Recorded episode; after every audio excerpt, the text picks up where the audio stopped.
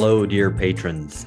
This is BungaCast. It is Wednesday, the 6th of April. I'm Alex Hochuli. I'm with Phil Cunliffe. Hello, Phil. Hi. And with George Hoare. Hello, George. Hello, Alex. Hello. All very formal and curt. Uh, this is another three articles where we have a serious political discussion on current affairs uh, that we often feel is lacking elsewhere. Uh, we all choose a different piece of news or analysis or opinion uh, to discuss, and this time we've we've coordinated. Uh, we've talked off air, which uh, you know was pleasant. Um, you know, to talk to these two guys who I consider fellow fellow podcasters and friends um, about what we should talk about. And very obviously, it's Ukraine. We haven't really covered Ukraine in the podcast since the war began.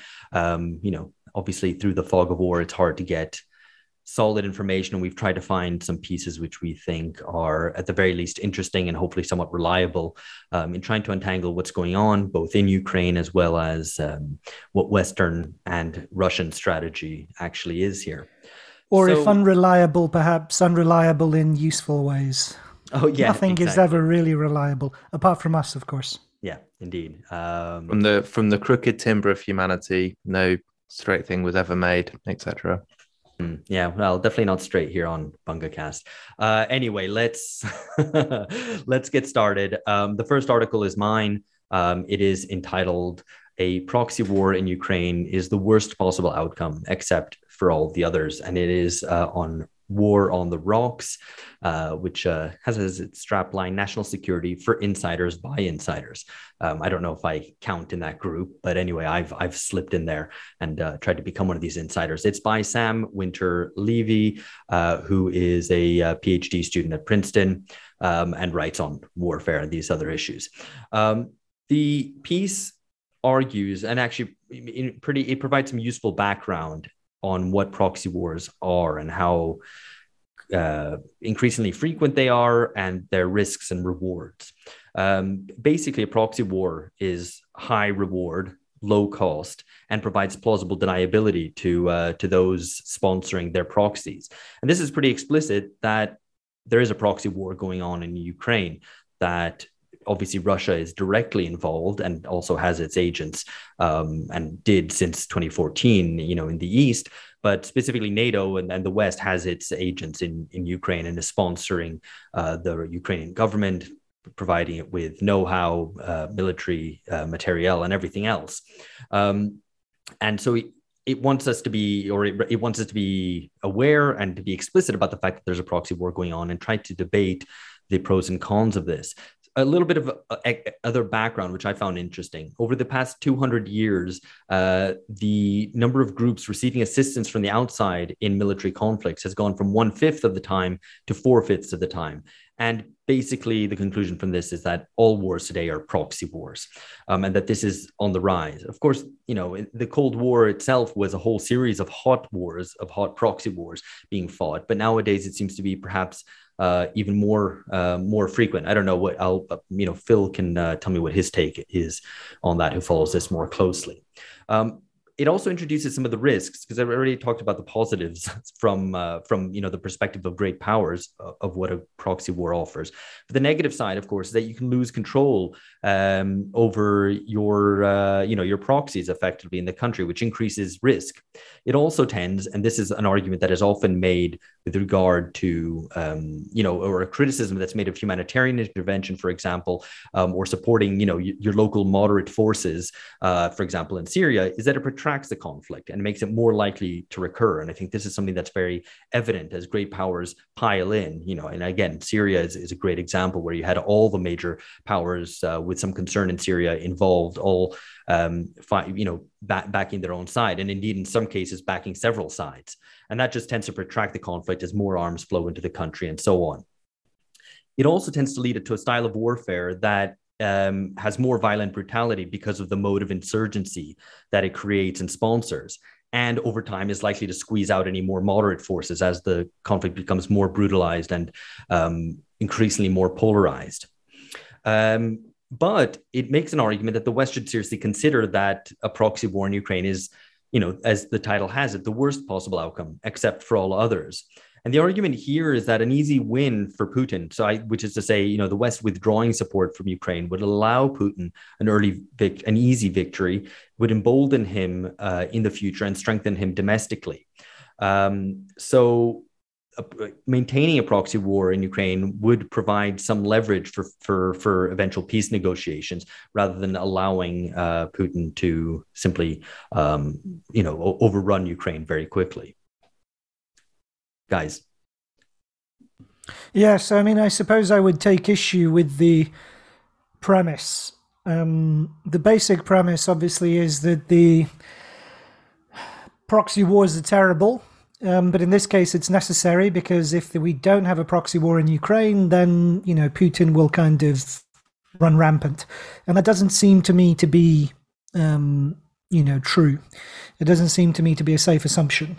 Not only because the you know not only because of all the weaknesses that were exposed. I mean, you know, let's you know not forget like in the 2008 war when Russia Russian forces could barely drag themselves to Tbilisi in the Russia-Georgian war.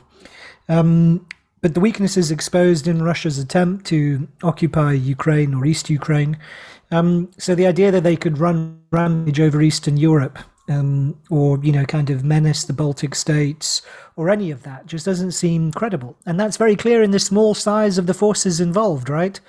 Um, they simply don't have, even with, you know, the full scale of um, Russia's army, they simply don't have the force to occupy a country the size of Ukraine, geographically or in terms of population. And the same is true of Poland or any other kind of state um, that Russia could menace. I mean, so the idea de- that we. Just to play devil's yeah. advocate, though, this, this, of course, is in the context of the Ukrainian military having been rebuilt through Western arms.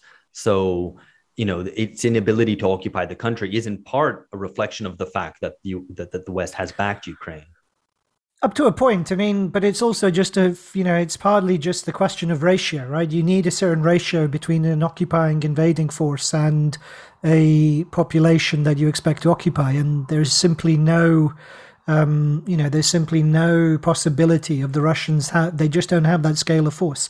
And particularly because they've cast it as a special military operation the political options. I mean, and we'll come to this in discussion of the other piece, but they've also closed off certain political options to themselves in terms of mobilizing larger resources. So the basic premise of that Russia will be strengthened by this conflict and will become more aggressive.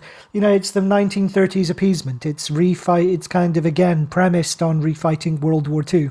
So to that extent, I don't think it's um, it doesn't hold it's I think it's a naive piece, you know, because um, it identifies all of the problems associated with proxy war, not least the fact that it will empower some of the worst, most retrogressive elements within a particular country, and obviously in you know that means um, as of far right banderist nationalists and whatever, and you only need to think of the jihadis and um, proto Taliban that were empowered with America's proxy war in Afghanistan. So, you know, it's aware of all the costs, but downplays them on the premise that if Russia wins, you know, Russia will become mightier and more dangerous and more threatening. Well, and, and it's it, that last assumption that seems to me to be the, the kind of the keystone of the argument and also one that's easily kicked away. Well, I mean, yeah, I mean, I think it's it's quite a characteristic um, uh, an important piece of of many analyses, which is, and you can you can kind of hear in some of the language of the piece that you know um, a, the uh, proxy war might be the, the best option available because a, a cheap um, Russian victory there would represent, and this is I'm reading from the the piece here, would represent uh, Putin's fourth successful military adventure in a row. After all, before Russia's recent stumbles in Ukraine, the New York Times declared there is no world leader today with a better track record when it comes to using military power. So it's a bit like, it's a bit like, yeah, you don't want Russians to to win this war because if they start if they start winning games, they'll go on a run of form and then they'll try and take over the whole the whole continent. It is a bit, you know, that central idea that the you know, you can't let the Russians win because it will embolden Putin. It will kind of lead to what what the writer calls a, a wider conflagration in Europe. It's well, quite it, it's it quite does... um it's quite a moral kind of blackmaily type um type approach where it's like okay you know, proxy war has all these costs, but the one thing you can't do is let let Putin win again because he will start getting ideas above his station and will conquer the whole of Europe or whatever. Well, I mean, part of that question obviously uh, hinges on what you see as Putin's war aims in Ukraine and his broader project. But I think we know, and I mean, we'll come on to this, is Putin is actually pretty weak domestically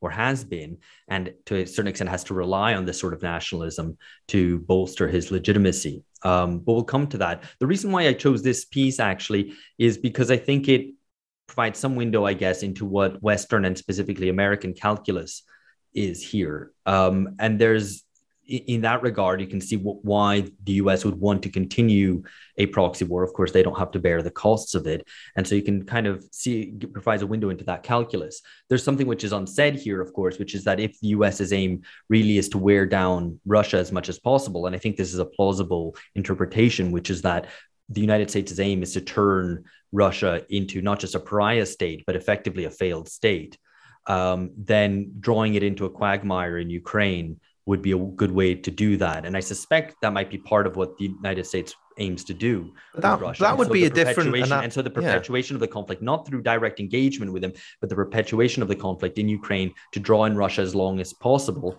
um, might serve that. Now, I mean, there, there's lots of reports, of course, about demoralized hmm. Russian troops, about them fragging their generals and so on, and it's impossible to know whether that is reliable information or not because you have contrary information saying the exact opposite as well coming from the other side.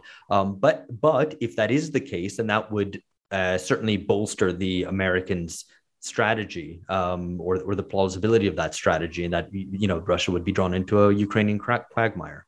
Agree, uh, but that would be a more honest analysis than the one that's given here, which essentially, as Phil says, it rests on this idea that not the kind of a, a consideration of the although this although the author does kind of start with this kind of quite balanced at, at, like here are the costs and benefits of proxy wars the ultimately the conclusion is that we we have to have a proxy war because you can't let putin win. I mean that's the that's um that's where the analysis slips into kind of kind of moralism because it doesn't continue as you were sort of saying alex that by saying you know the proxy wars could represent a, a good strategy and could actually have a, a higher benefit than cost I, I don't. For, what's the moralism know, there? I don't understand what the what the moralism is. Talking about emboldening Putin and saying that you know no world leader today. It, it's personalizing all around the like one individual bad man basically, and saying you can't let him win. You can't let you know he he can't be emboldened to to take further steps and and there to be a wider conflagration. Well, it's I like, mean, it, Russia, that's a classic. That's a classic. centralized around Putin. So I think it's I like it, it's not about yeah. I, I mean, I don't have any time for demonization of Putin or Russia, obviously.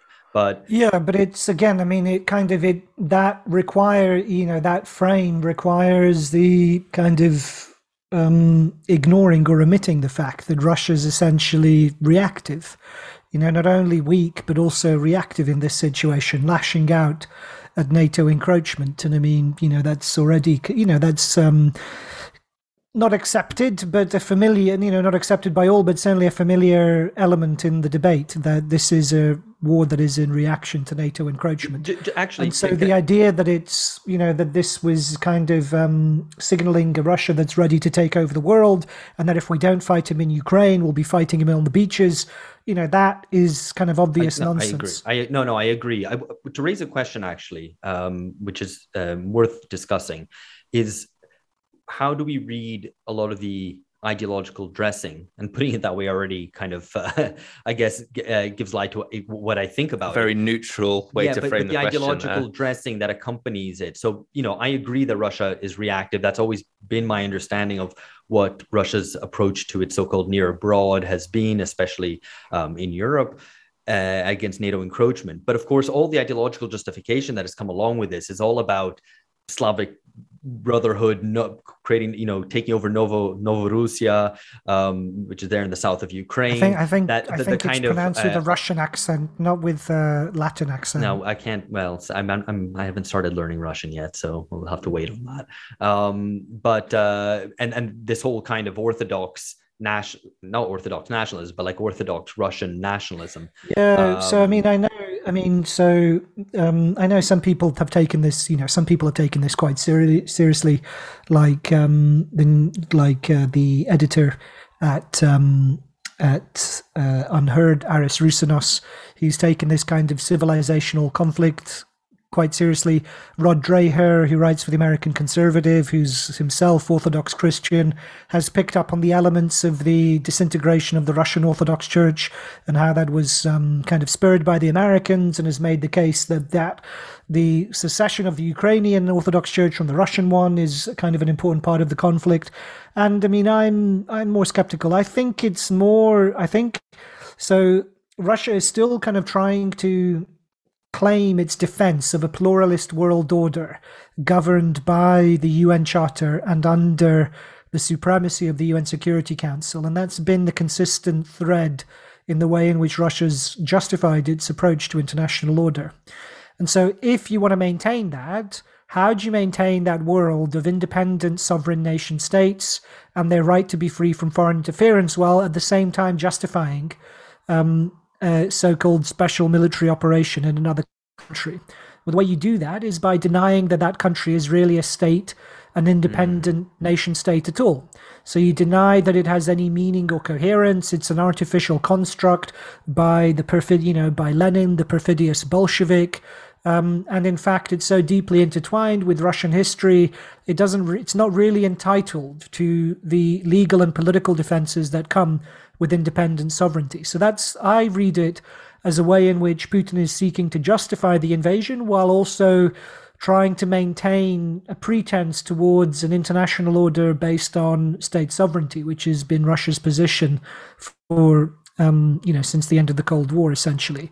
So I'm I'm more skeptical. I mean, I'm sure the civilizational rhetoric goes down well in some kind of Russian nationalist quarters, but I don't think it's um, I'm not. It's not the way to frame I think the vision of international order that is, um, you know, that's prevalent in the Kremlin. That'd be my mm. take, anyway. No, I find that very convincing. Yeah. I mean, just just to ret- return to to the piece and, and one problem that I think, I think basically the the the, the sorts of analyses that I guess sort of most I, I find the least useful are ones which are either grounded in uh, Putin's psychology um, and this, you know, the author of this piece talks about uh, Putin's imperial fantasies, and it's like this isn't. I just I think if you've run out of other explanations, you go to kind of the psychology of of, of a leader, and that's not very useful. And those I don't find particularly helpful. The other are about the the, the eternal Russian soul. I mean, not many people have actually been uh, been using this analysis, but I did um, have a conversation with a, a friend who is an IR scholar, and they were saying that this is, you know, this is one way to one way to look at it. Not that not a way that they were endorsing, but this kind of idea that you have this um, kind of permanently uh, morose, warlike people who are just looking to invade left, right, and center. Just, uh, um, for, just for the record, that friend wasn't me. Just for our listeners. So. no, no. I, I, I, mean, they're a, they're a listener to this to this podcast. I, I, think they might well end up hearing this, and they can they can comment if they so choose and and defend um, their their picture of the Russian soul.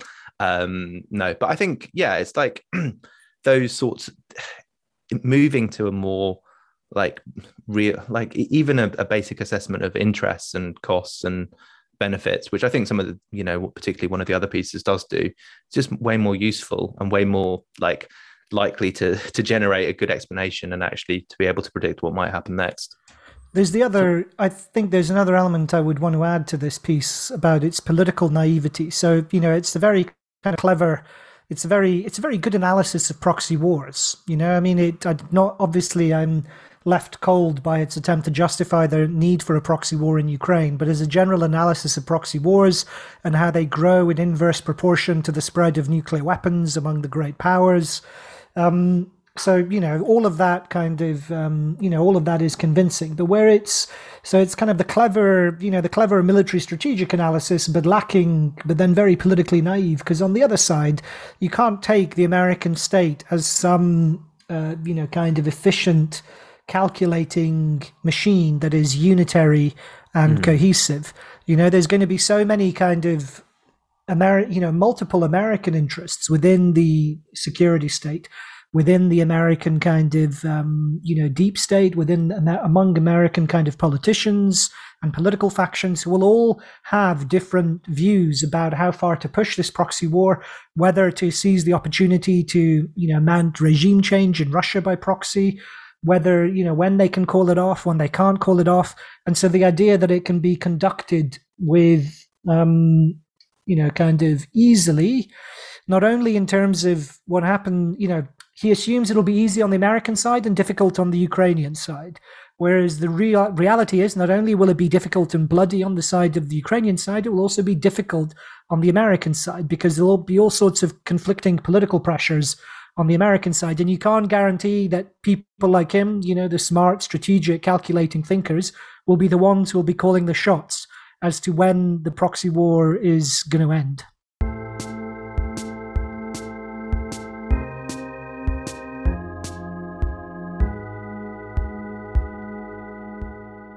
Okay, so all this raises a, a, question, obviously, a discussion which we haven't had about what the nature of Putin's aims are, what the nature of his regime is, and how Russian elites are responding to it. So I'm going to pass over to George. Yeah, so the piece um, that I'm, I'm bringing today is um, uh, a piece in faridaily.substack.com, which is um, the Substack of, uh, and I probably will be mispronouncing this and not putting the emphasis on the second syllable as you should um, in Russian, but um, Farida Rustamova. That's probably right. Uh, apologies, um, Farida. Um, but yeah, it's a really it's a really good piece that uh, is titled "Now We're Going to Fuck Them All: What's Happening in Russia's Elites After a Month of War." And the basic contention of this article is that sanctions and propaganda have rallied even those who were against the invasion around Putin. And the idea is that there's, you know, quite a few interviews with various um, members of the Russian elites where you know talking about how how have their attitudes towards the war changed in the past month and um, and longer so you know it's it's a, it's the longest of the three pieces but it's quite an easy read because it you know draws a, a lot of um, quotes, some of which I think are really very informative and interesting um, together uh, to basically say this is how the uh, Russian elites have, have kind of responded both to, I think, two two elements. One is this internal um, kind of propaganda and and information from the Russian state, and secondly, the obviously the sanctions and what impact those have had. So yeah, I think it's a it's an important kind of um, extra element of the analysis because it's looking at you know the internal constitution of Russian society and particularly the elites and how the war has um, affected affected them. So yeah, this is my piece for today. Yeah, I found it very interesting. The, the I think being the main takeaway being that the war, the effect of the war, has been to nationalize Russia's elite, and elite here refers both to sort of senior civil servants as well as to oligarchs and, and um, you know, their high-ranking um, servants or whatever. Um, so it's both with business and the political elite, and it has the effect of nationalizing that elite in terms of making them recognize that their future is tied to Russia, that there is no, um, you know, they can't go off and seek a kind of, uh, you know, uh, decadent consumerist lifestyle often um, you know often in other countries but that they that their futures are tied to russia and that they they have to kind of bring it home and that for the next 10 15 years i think one of her interviewers interviewees says for the next 10 15 years we're stuck with russia. And i think that probably serves putin's aims.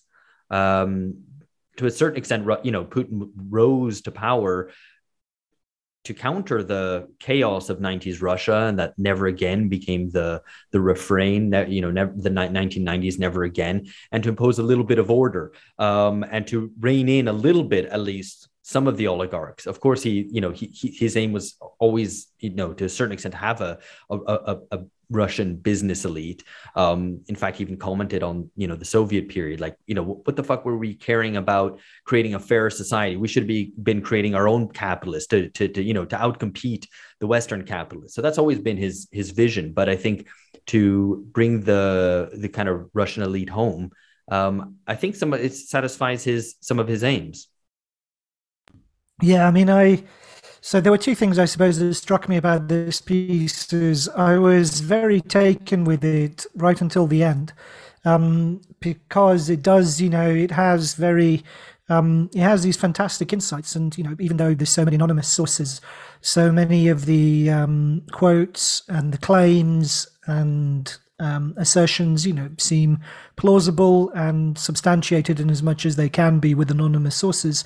But then at the end, it, you know, I was a bit less um, convinced because, and it made me question, in fact, the earlier claims, because it indulged this idea that Roman Abramovich, who's become a de facto interlocutor or mediator between Russia and Ukraine, that he was poisoned. So this was a rumor that was kind of swept around social media and was initially kind of put up by Bellingcat, the open source intelligence, whatever the hell it is, kind of your um, what your like backyard, um, your backyard CIA, social media CIA, whatever the hell. Anyway, but they, you know, they kind of um, promoted this idea that there'd been an assassination attempt by poisoning on several kind of figures, including Abramovich. Then it was denied, including by Abramovich himself, who seems to be fine. But this seems to, you know, this piece seems to indulge it, though it acknowledges that, you know, it was denied, including by the CIA and Western intelligence agencies claimed. So, you know, that makes the whole picture look a bit more messy. The other element I think that was interesting to me was the presumption of the whole piece seems to be that there is, uh, you know, that this is backfired. So they put all these kind of enormous imposing sanctions on Russian elites in order to put pressure on them, in order to overthrow Putin essentially, or at least to restrain him and rein him in. And in fact, they've all, you know, kind of plumped for Russia instead. Yeah. And I wonder if that's, you know, if that's a bit too naive again in the reading, because it seems to me, you know, very convenient, in fact, to, you know, it suits everybody very well. You know, there's Russophobic elites they're taking their revenge on Russia for Brexit and Putin and everything else. And they've basically forced the situation. So they don't have to, you know, they don't have to go through the more kind of complex process of um, kind of uh, pressuring Putin here and there, identifying somebody they want to take over. What they do is they simply have um, forced kind of the Russian elites' backs up against the wall. And now they have uh, forever war, you know, a new forever war in Ukraine just to replace the forever war that just ended in Afghanistan last year. So, so what? So you're so you're you're you would question whether sanctions were really designed to to put pressure on the the Russian elites and the I guess the Russian PMC yeah, well. the, the, presumption that seems to be the presum- you know the presumption is oh this has gone terribly wrong because it's forced everyone together. But it seems to me that maybe not if it was not always the intended effect. It seems to me a very convenient effect that serves Western interests in this conflict rather than undermining them.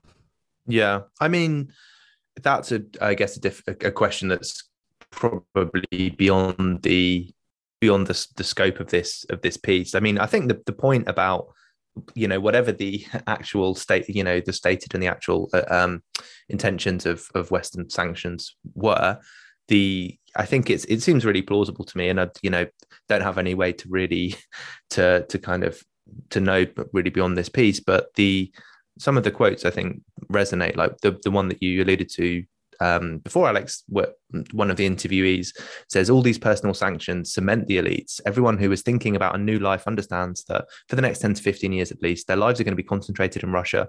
Their children will study in Russia. Their families will live in Russia. These people feel offended. They will not overthrow anyone, but will build their lives here. And so this this picture of the essentially the consolidation of the elites around a you know around a national a more national identity or at least more nationally focused economic interest that seems really um, that seems really to be true. I guess the question is, yeah, what, why, why would Western um, elite, uh, Western sanctions be thought to have have driven a wedge between uh, between Putin and and the elites, if given the the sorts of kind of brands and um, you know models of consumption that were particularly hurt by the sanctions were you know were ones which which elites and and the much smaller than in Western context Russian PMC would would be engaging in. So yeah.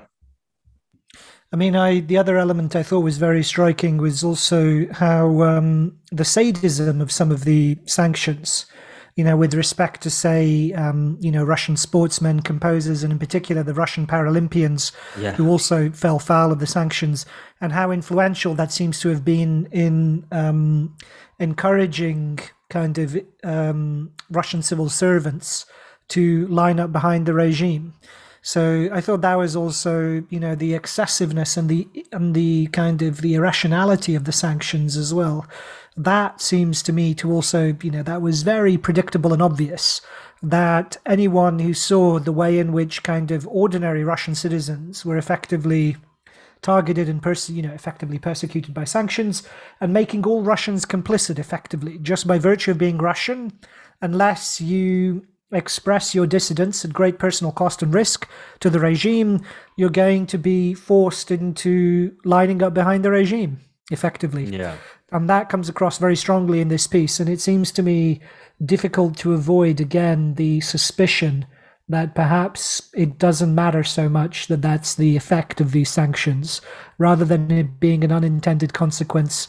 It doesn't really matter to them that much the fact that they've strengthened to, to Putin's hand the West. To the yeah. people who've been designing them, propagating, justifying, and authorizing the sanctions. Yeah, yeah, yeah. I mean, there's a question of time scale here, of course, as well. That you know, this is in the immediate aftermath of, the, of many of these sanctions being imposed. Of course, there's been a ratcheting up of sanctions over the past period. You know, but well before the inva- the, the recent invasion of Ukraine at the beginning of the year. But of course, you could speculate that you know maintaining these sanctions over a long period of time will eventually uh, create some fissures in, in the Russian ruling class, and some seek to depose Putin or whatever. But I think the fact of the matter is that there's no intention from the West to maintain these sanctions over a long period of time.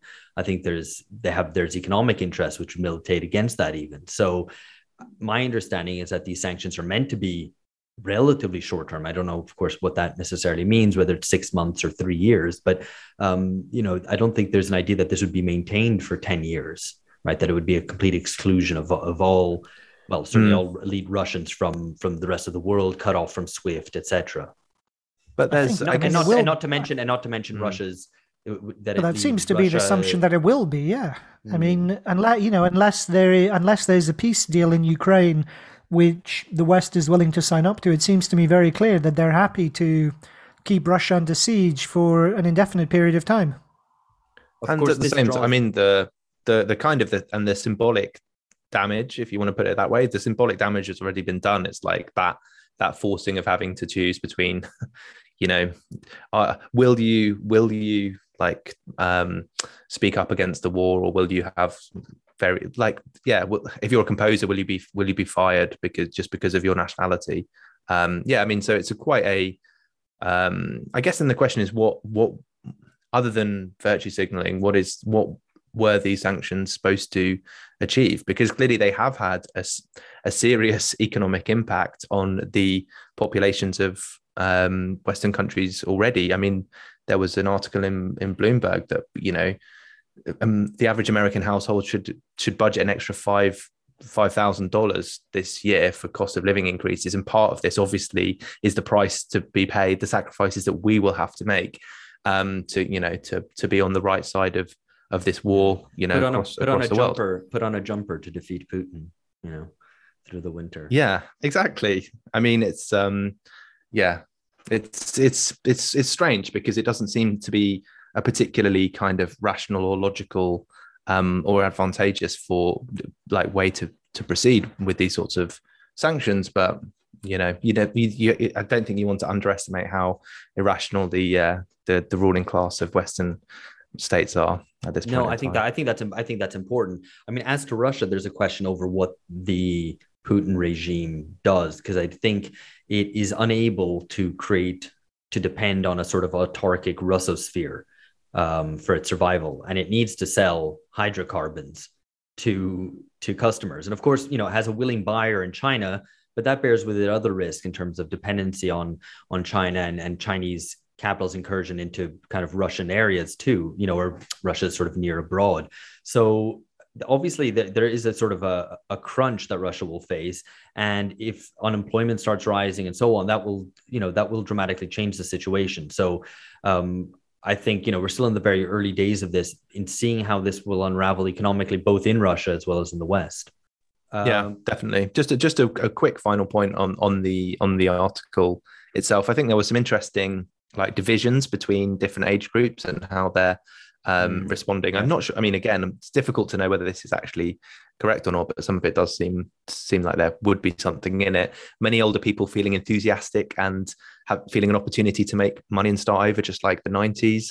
Kind of pe- middle-aged people, 45 to 50, who caught the end of the Soviet era and their youth are kind of um, continuing their affairs, but without any special enthusiasm. And the most frustrated are kind of 35 to 40 year olds who feel like they've lost their most recent accomplishments, which, you know, they, they might tend to be the, the most kind of cosmopolitan or, or outward looking. Um, and yeah, I guess the question of like, what, what will happen to that, particularly that group? I mean, if that is, if the um, author is, is correct in their analysis, like what will happen to that group as the, like the longer term reality of de- of decreased kind of uh, international opportunities or, or having to to have Chinese phones rather than iPhones or um, drive Chinese or Russian cars rather than uh, German ones. What will happen to this group? I mean, is is it a potential source of dissent, or will it, you know, will it be tied towards a uh, to more closely to a Russian national project? Mm. Difficult to say. Yeah, no, and it's a big, it's a big, I guess, challenge to globalization. At least as Russians are concerned, um, at least in terms of the the kind of superficial aspects of globalization, in terms of travel and consumption, whatever. Um, we haven't actually talked very much directly about Ukraine um, and its own calculations. So, Phil.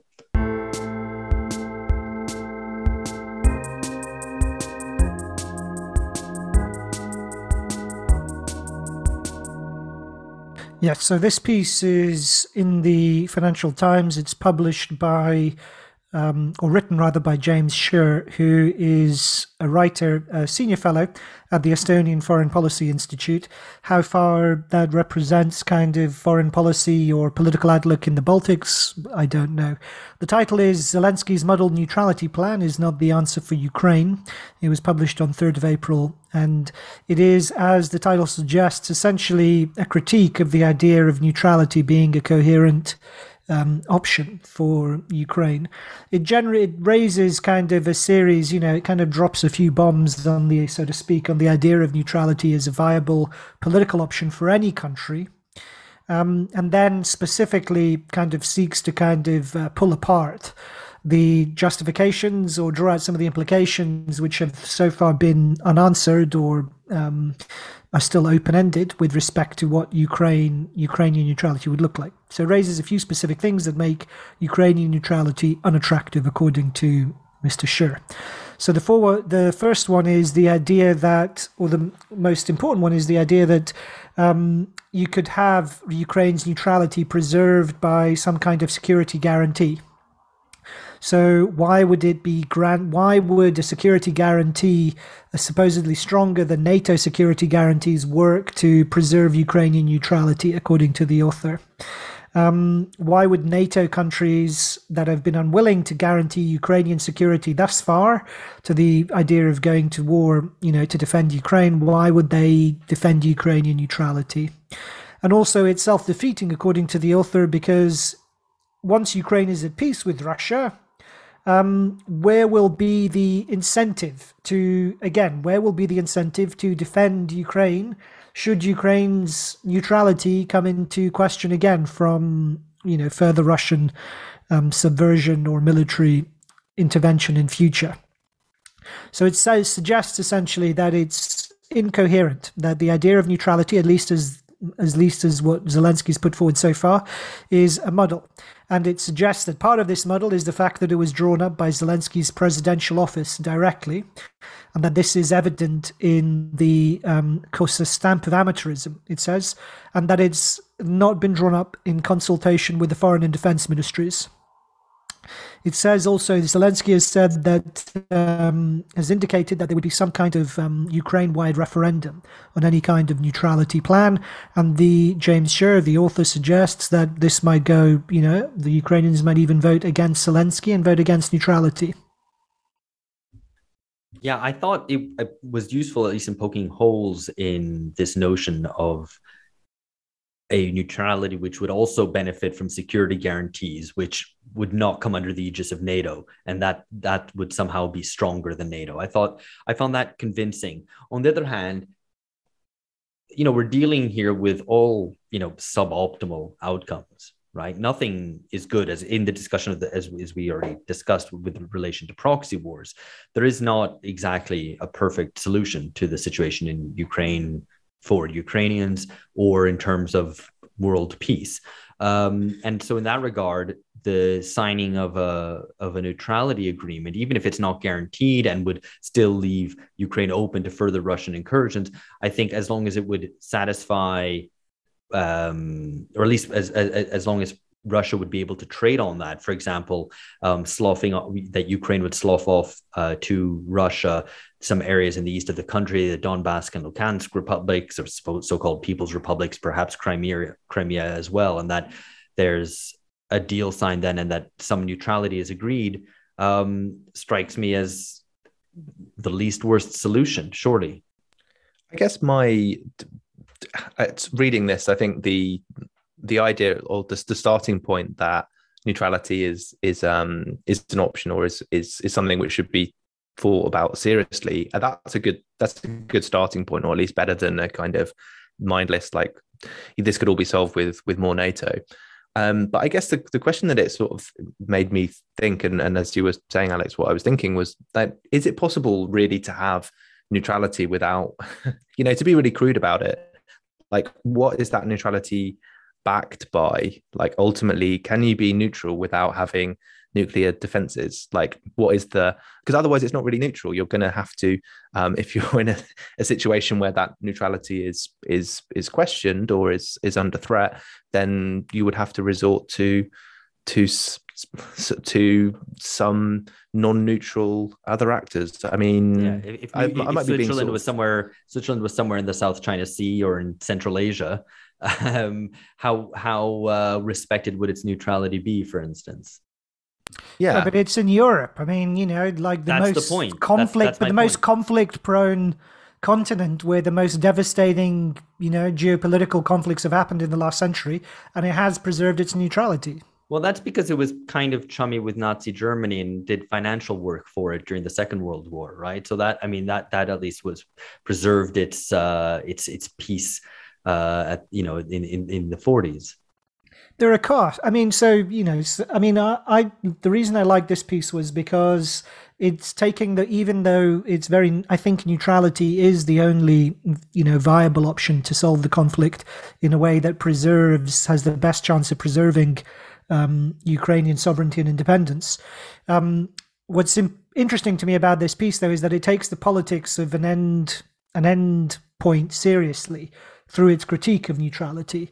I don't so and as in you know as as listeners might have gathered from the exchange I just had with Alex um, that I don't think the the way in which the author dunks on neutrality as a viable political status, you know, I don't. It seems to me overblown.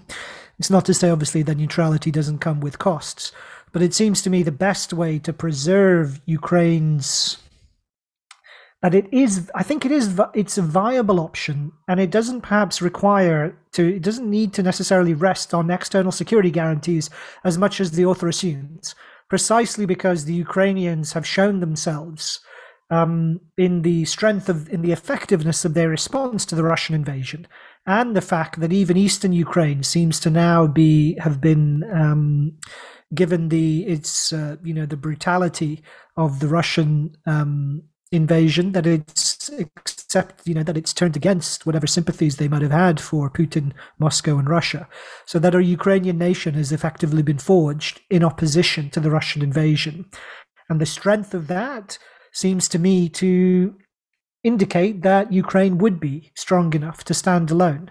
Um, and that the best way to do, you know, the best way to preserve that is precisely not to make itself a protectorate if its independence and sovereignty is to be valued, it should not be a protectorate of the West just as much as it should not be a protectorate um, of Russia. So that does leave the, and the author says, you know, this leaves the question of the eastern eastern provinces of Ukraine kind of open as well as Crimea. How do you, because there's very, it's very difficult to imagine um, the central government in Kiev um, being willing willing to abandon that territory. Um, and the other element I thought, which was interesting, and nobody else has picked up on this as far as I know, is that it indicates there might be a power struggle within the Ukrainian state itself, right? Mm-hmm. So that Zelensky might be the executive, and Zelensky might be trying to kind of carve out a position for himself against um, the Ukrainian, you know, security bureaucracy, essentially, which I imagine is probably much more pro-Western, pro-NATO, and much more politically dependent on Western patronage and you know they're the ones who are probably cutting the deals getting the arms in. They're the ones who are listening to all the promises being made by the cia and you know the sec- you know the state department and the eu and all of that. Whereas zelensky actually has to carry the can for the country as a whole right? And so that seems to me to be you know it seems to me like the idea that there might be a power struggle within ukraine itself an important element to um, to the conflict that has been overlooked I guess the question though still remains whether I guess whether neutrality is is possible at this point or whether the you know as you mentioned the kind of the um, the arms that have been given to uh, to Ukraine already these deals that have been made whether that means you know neutrality the the, the ship has has sailed at this point. I guess my well, it's a political kind of, question. They're not a military one. I mean, it's not like having certain kinds of guns yeah. forces you away from neutrality, right? Yeah, but it, then it there is a. I guess my question is still whether there is a military element of the the question, which is essentially a question of self, you know, of of self defense without without uh, resorting to allies, as I kind of you know crudely put it to start with. Like, is that has that been has that been been proved in well in i mean the, the, case of ukraine at this point in time i don't know the, the contrast obviously and a lot of people have been talking about finlandization um, and this article argues that that's impossible and i think that's probably correct there's an interesting thread on twitter a l- little while ago um, obviously responding to these discussions outlining what finland's defense looks like against Russia. And of course, it has a huge capacity for mobilization. Everybody goes through military training. There's uh, you know, there's hidden bunkers all over the place, etc. And the, the idea, of course, is not that Finland could defeat the Russian army, but that it could impose such high costs as to deter it or at least uh, prolong any uh, Russian attack on Finland until you know it, it gains more support. But of course, yeah, you know, U- Ukraine's already. But I think, I mean, that's the point, right? Ukraine has already demonstrated its capacity to be that Russia cannot occupy it. I mean, that already seems to be clear, right? Uh, yeah, I suspect so. I mean it yeah that definitely seems to be seems to be the case i mean well it, i'm i don't know that's that's what i i mean i think if that is the case then the then a policy of of neutrality does seem to be possible but if it's I mean, if that if i mean if, if that hasn't been been proved then it, it is a bit more difficult to to make that argument you mean that so the question is not so much neutrality but whether Ukrainian statehood itself is plausible for that then to become neutral. Right? That which is to say, will Russia take Ukraine? Will it will it be able to take Kiev, impose regime change in, in Ukraine, and so well, on? clearly I, can't, right? I mean, that's I, already suspect obvious. Not. I mean, of course, the question hanging over all of this is what exactly are Russia's war aims, and we're none the wiser really about that. Uh, Russian generals have recently announced that they will not that their, their, intention is not to take Kiev, that the that the bombings even of Kharkiv and that the area there in the north of the country was somehow accidental or incidental, and that you know their their focus is turning to you know the south of the country around. The yeah, so there is. I mean, yeah, there's two. So I've seen two lines on this, and again, I mean, as you said, Alex, earlier on, I mean, it really is kind of uh, difficult to read but the first line is that this is a tremendous, you know, kind of Russia expected to sweep through all of Ukraine, take all of the east, seize seize Kiev, um, overrun it easily, you know, and install a puppet government. And they've been defeated outside Kiev, and now they're withdrawing with their tail between their legs.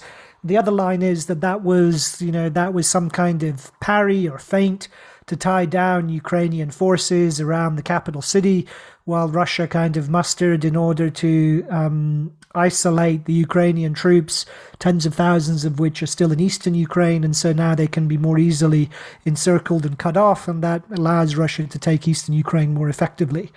You know, I mean, they both say both seem equally plausible. It's hard to know. I guess we'll find uh, out soon enough. Well, that's the point, right? That that the longer it goes on, the more uh, the less plausible it is that this is just some some however many dimensional chess kind of military move on Russia's part, and the more plausible it you know it, it does it does seem at least to me that you know the, the Ukrainian defense is is successful. So or, I think or that Russia is we, simply weaker. I mean, there's what there's an yeah. argument in a piece, another piece on War on the Rocks by um, a fellow at a at a U.S. defense think tank, um, not not associated with the state, presumably, but I guess all these things sort of are. Um, that Russia actually wanted to engage in coercive diplomacy, and when that didn't work, that they then resorted to this more full-on assault on Ukraine, um, which has now been kind of uh, not as successful as they wanted. It was a bit haphazard. Um, they they they had you know problems with maintaining supply lines and all the rest of it, and that now have kind of reoriented towards a more minimal strategy, more minimal aims of taking and securing the sort of uh, you know area around the eastern republics and maybe potentially taking Crimea, but no further. Um, and that seems plausible to me as well. Um, but yeah, again, we're not we're sort of none the wiser. So all that, I mean, all that said, it seems to me this is a very sophisticated um, defense essentially of proxy war.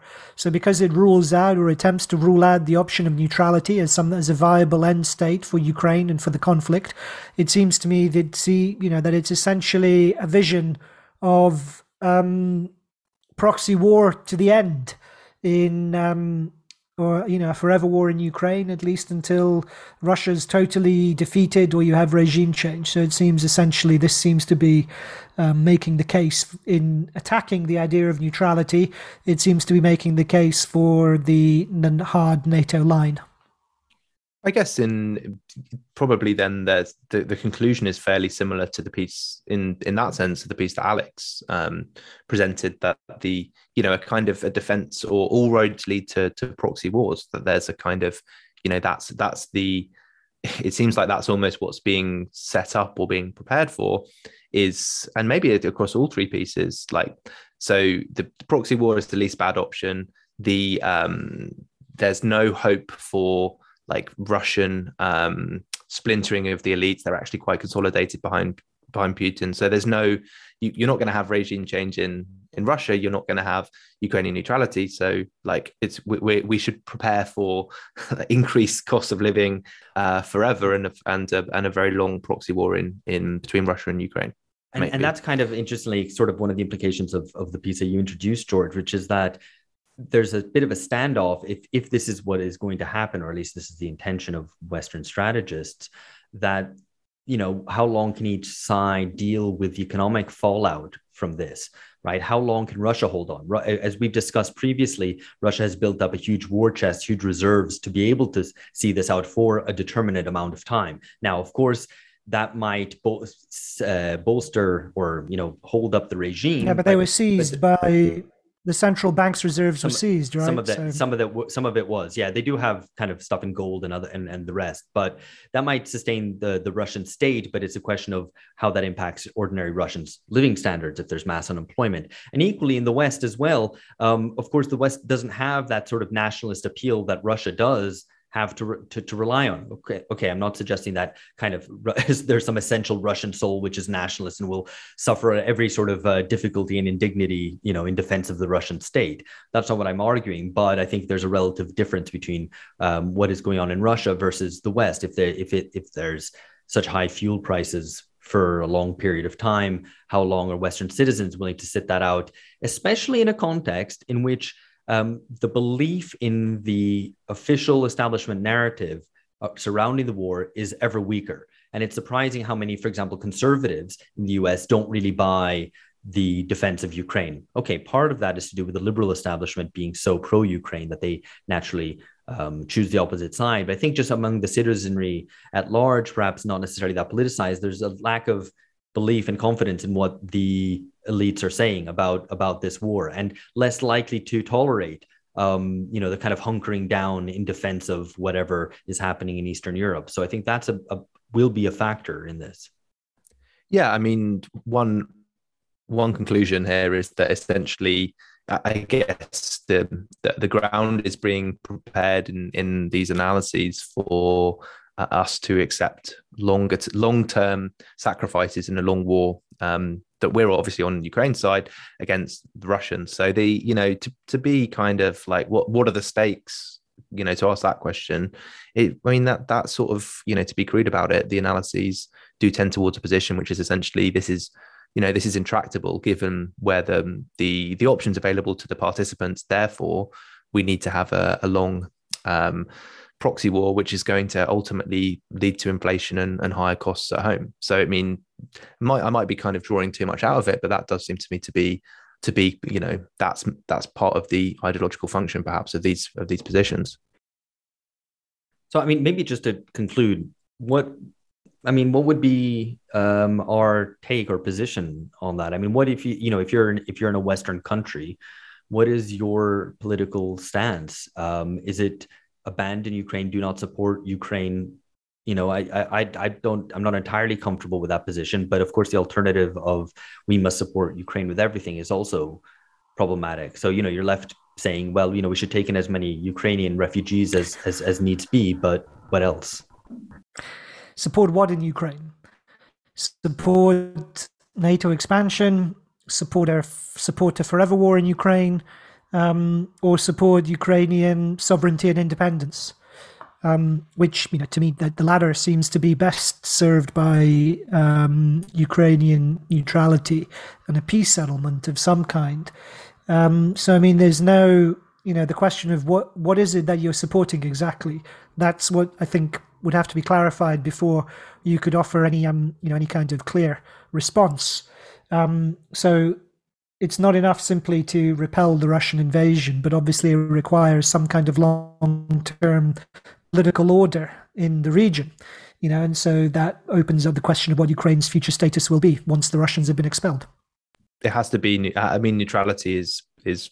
I think that's that's got to be the central, the central kind of plank. I mean, the one thing is it is worth commenting on, and we've we've we've stayed away from any quote unquote culture wars analyses. But the you know this has happened. I, I was at a uh, at, at an event where the Ukrainian national anthem was was played and everybody stood up in in solidarity, and that's very strange. I mean that is I mean if it had been God Save the Queen. there would not have been very many people standing so it's a uh, you know it there is an element of like trying to keep to the political stakes of the conflict and actually do this sort of analysis and not be like swept up in what is clearly a very um, uh, yeah, I mean, I was just just very striking to hear the, the Ukrainian national anthem and everybody standing up. I was like, what, what, what on earth is going on? This, this, this. There was no Ukrainian significance of this of this event. Um, it was, you know, it was it was very strange. So yeah, to return to the the to the point about neutrality. That's that's the thing to you know that that's the um, the only i think viable political solution to this. Okay very good. Uh, let us know what you found of this. Uh, we're interested to hear your thoughts um, how you'd maybe like to see these going forward as well. Um, but again we aim with the three articles to provide a serious political discussion on current affairs um, and to draw out what the stakes are and what the logical conclusions of the arguments that are presented that we discuss. Um, so we hope you enjoyed it. Uh, we'll be back with another one of these, I guess, in a month's time. And that's it from us for now. Catch you later. Bye bye.